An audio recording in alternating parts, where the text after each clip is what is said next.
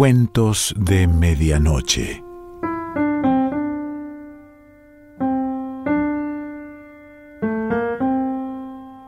El cuento de hoy se titula Cabecita Negra y pertenece a Germán Rosenmacher.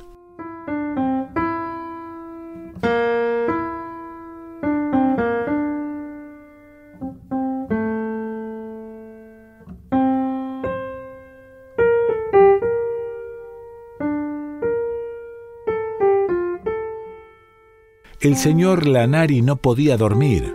Eran las tres y media de la mañana y fumaba enfurecido, muerto de frío, acodado en ese balcón del tercer piso, sobre la calle vacía, temblando, encogido dentro del sobretodo de solapas levantadas. Después de dar vueltas y vueltas en la cama, de tomar pastillas y de ir y venir por la casa frenético, rabioso como un león enjaulado, se había vestido como para salir y hasta se había lustrado los zapatos. Y ahí estaba ahora, con los ojos resecos, los nervios tensos, agazapado, escuchando el invisible golpeteo de algún caballo de carro de verdulero cruzando la noche, mientras algún taxi daba vueltas a la manzana con sus faros rompiendo la neblina, esperando turno para entrar al amueblado de la calle Cangallo y un tranvía 63 con las ventanillas pegajosas, opacadas de frío, pasaba vacío de tanto en tanto, arrastrándose entre las casas de uno o dos o siete pisos y se perdía entre los pocos letreros luminosos de los hoteles que brillaban, mojados, apenas visibles calle abajo.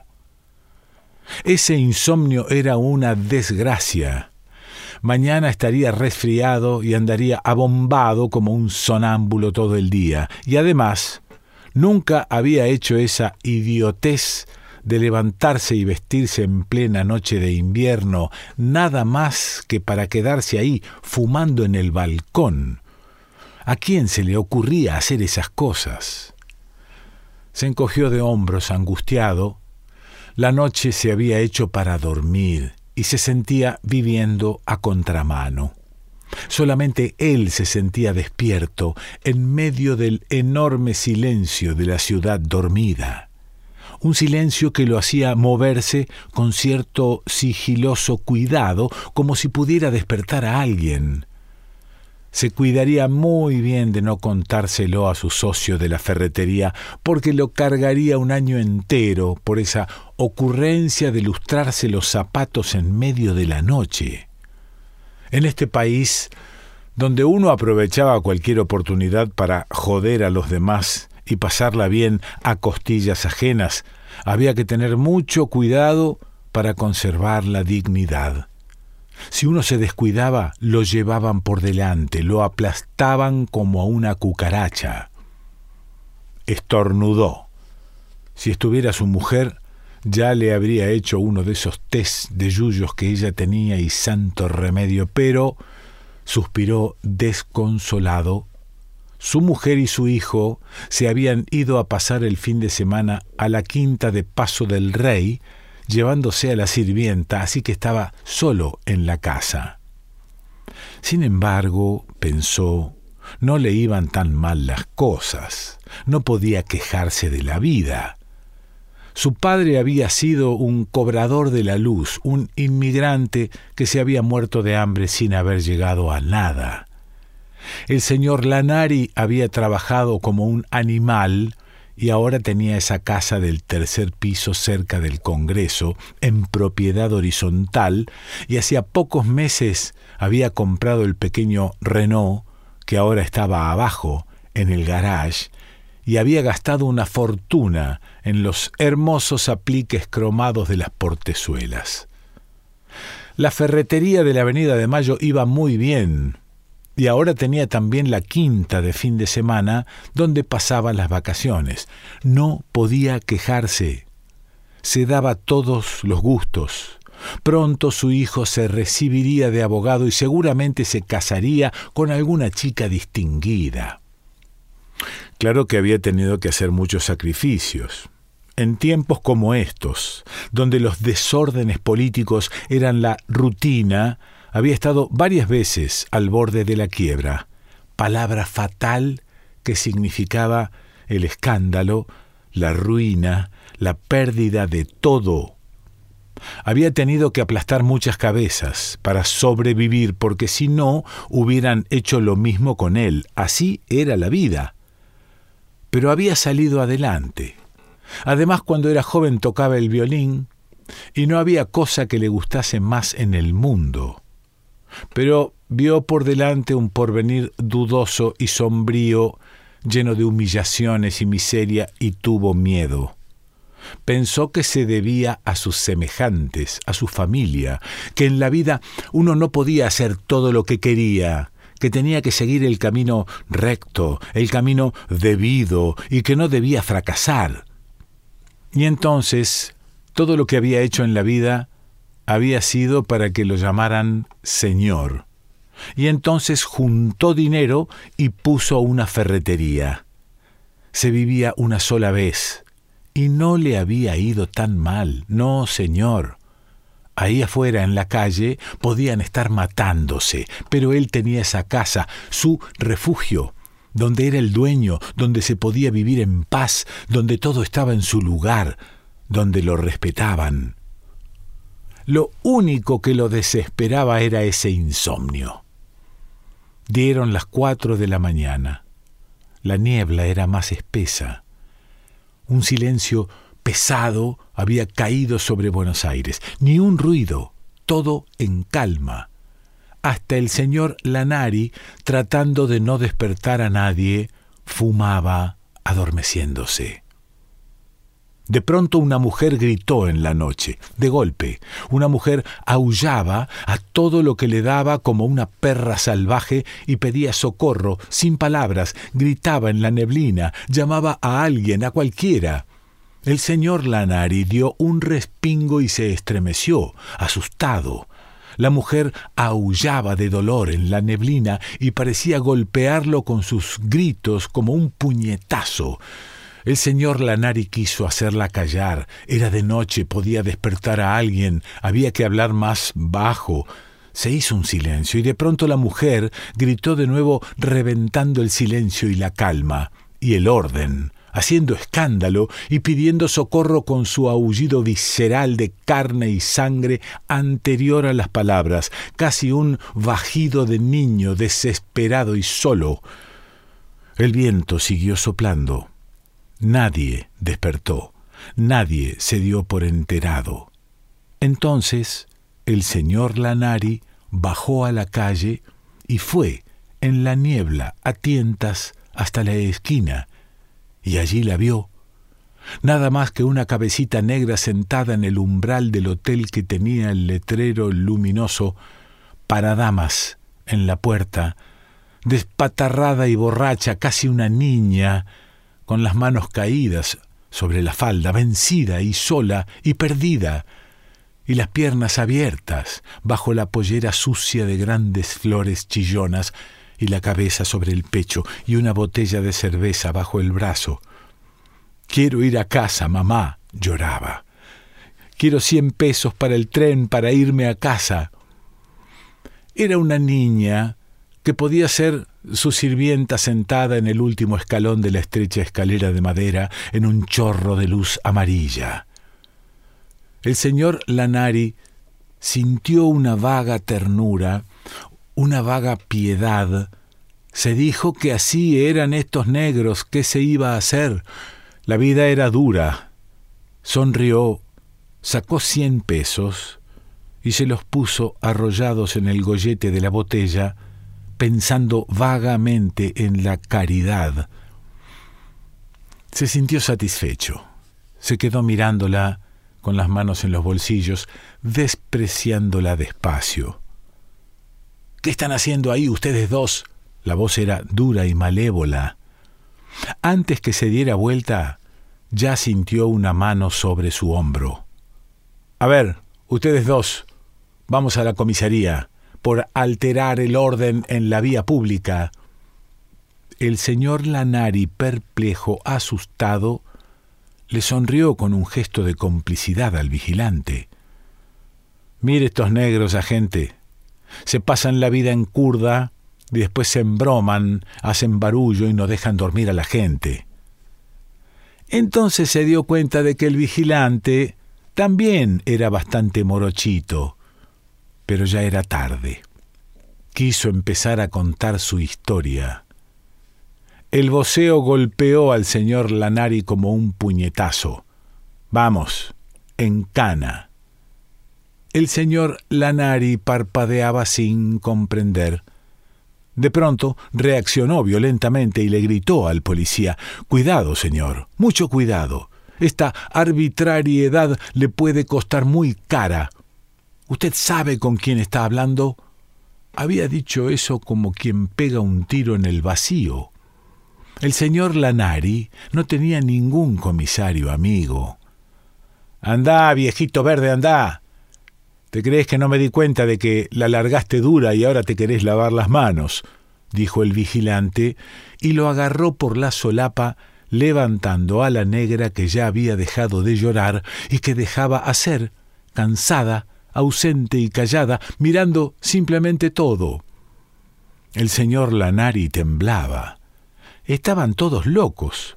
¿Qué tenía que ver él en todo eso? Y además, ¿qué pasaría si fuera a la comisaría y aclarara todo y entonces no le creyeran y se complicaran más las cosas? Nunca había pisado una comisaría. Toda su vida había hecho lo posible para no pisar una comisaría. Era un hombre decente. Ese insomnio, ese insomnio había tenido la culpa y no había ninguna garantía de que la policía aclarase todo. Pasaban cosas muy extrañas en los últimos tiempos. Ni siquiera en la policía se podía confiar. No, a la comisaría no. Sería una vergüenza inútil. Vea, agente, yo no tengo nada que ver con esta mujer, dijo, señalándola. Sintió que el vigilante dudaba.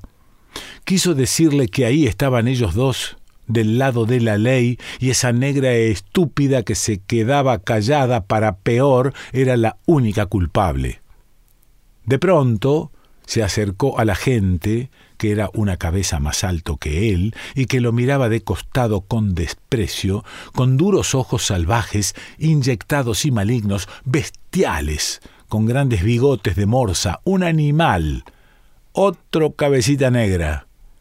Señora gente, le dijo en tono confidencial y bajo, como para que la otra no escuchara, parada ahí con la botella vacía como una muñeca acunándola entre los brazos, cabeceando, ausente como si estuviera tan aplastada que ya nada le importaba.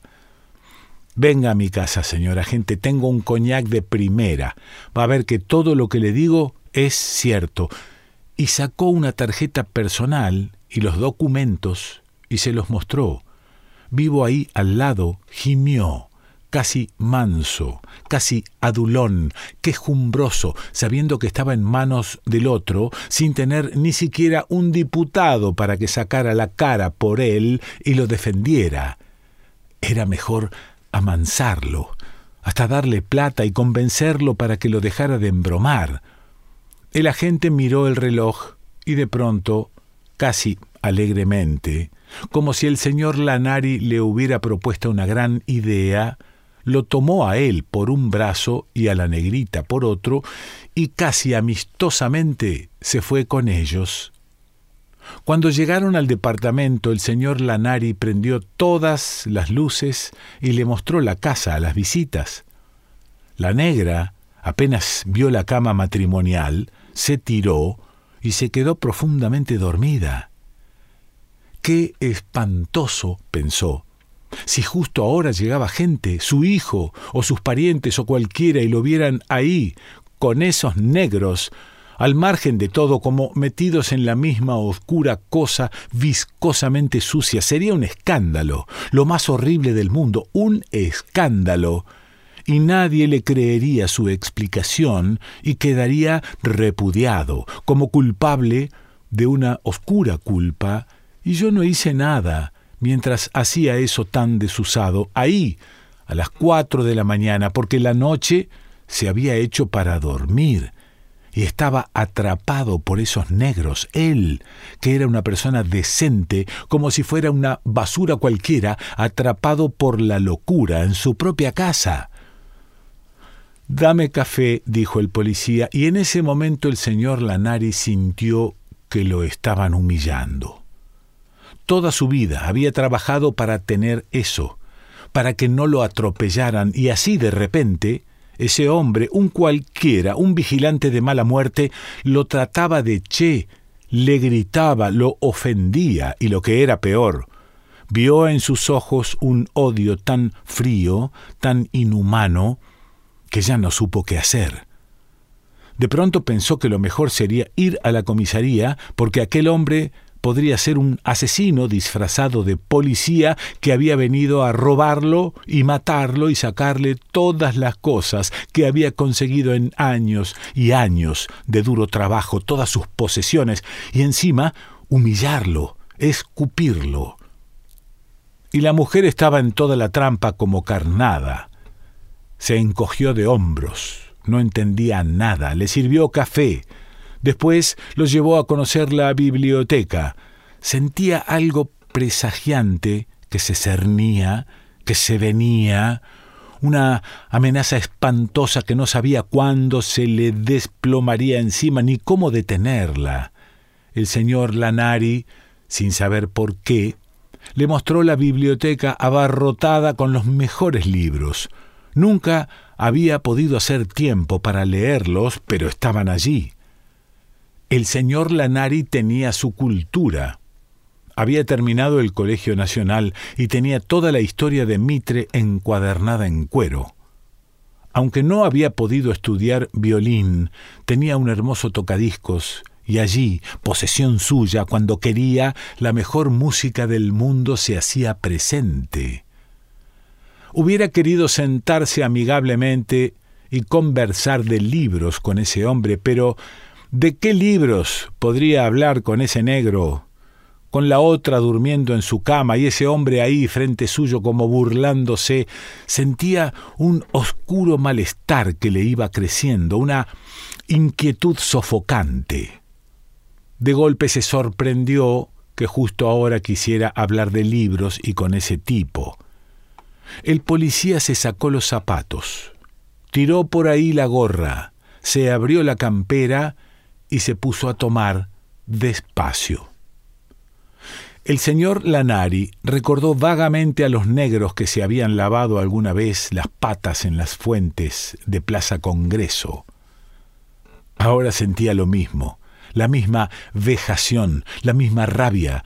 Hubiera querido que estuviera ahí su hijo, no tanto para defenderse de aquellos negros que ahora se le habían despatarrado en su propia casa, sino para enfrentar todo eso que no tenía ni pies ni cabeza y sentirse junto a un ser humano, una persona civilizada.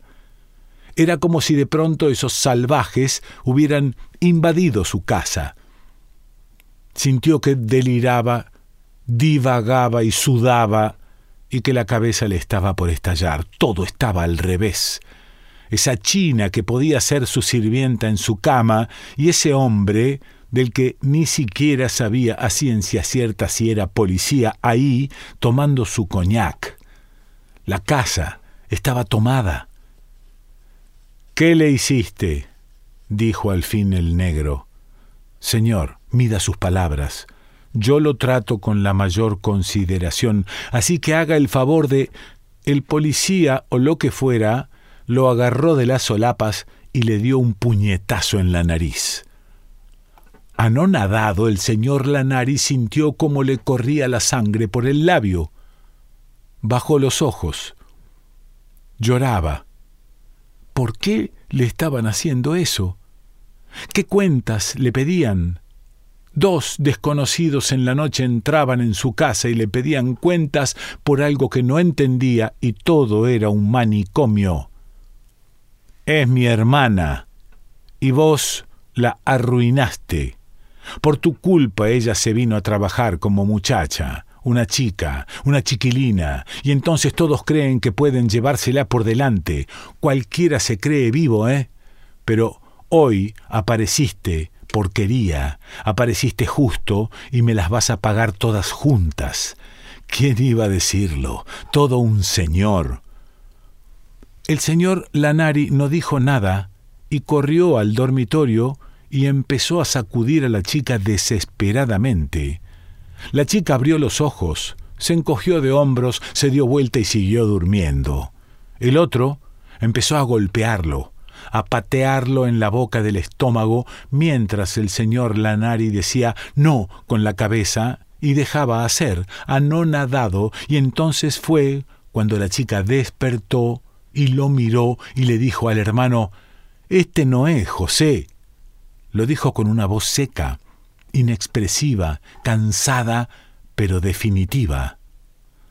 Vagamente el señor Lanari vio la cara atontada, despavorida, humillada del otro, y vio que se detenía bruscamente, y vio que la mujer se levantaba con pesadez, y por fin sintió que algo tontamente le decía adentro, por fin se me va este maldito insomnio.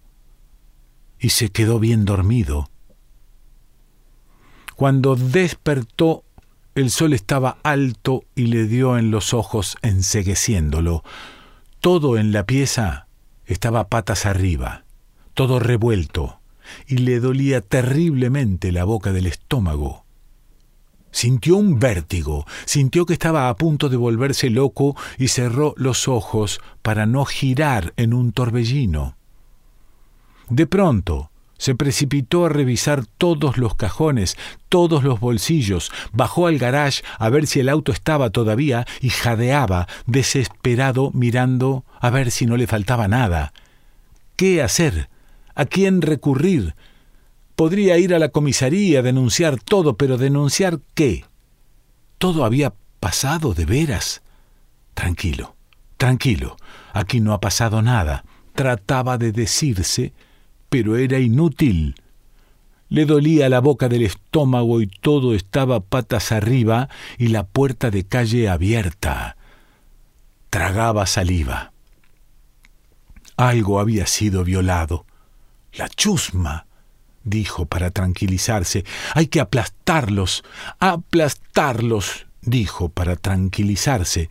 La fuerza pública, dijo. Tenemos toda la fuerza pública y el ejército dijo, para tranquilizarse, sintió que odiaba. Y de pronto, el señor Lanari supo que desde entonces jamás estaría seguro de nada. De nada. Germán Rosenmacher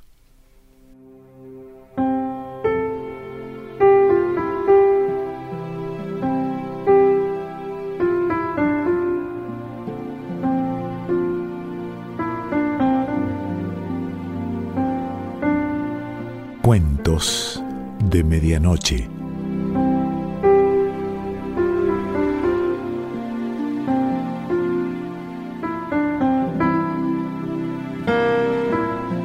Selección Pancho Mondino. Idea y lectura Quique Pessoa.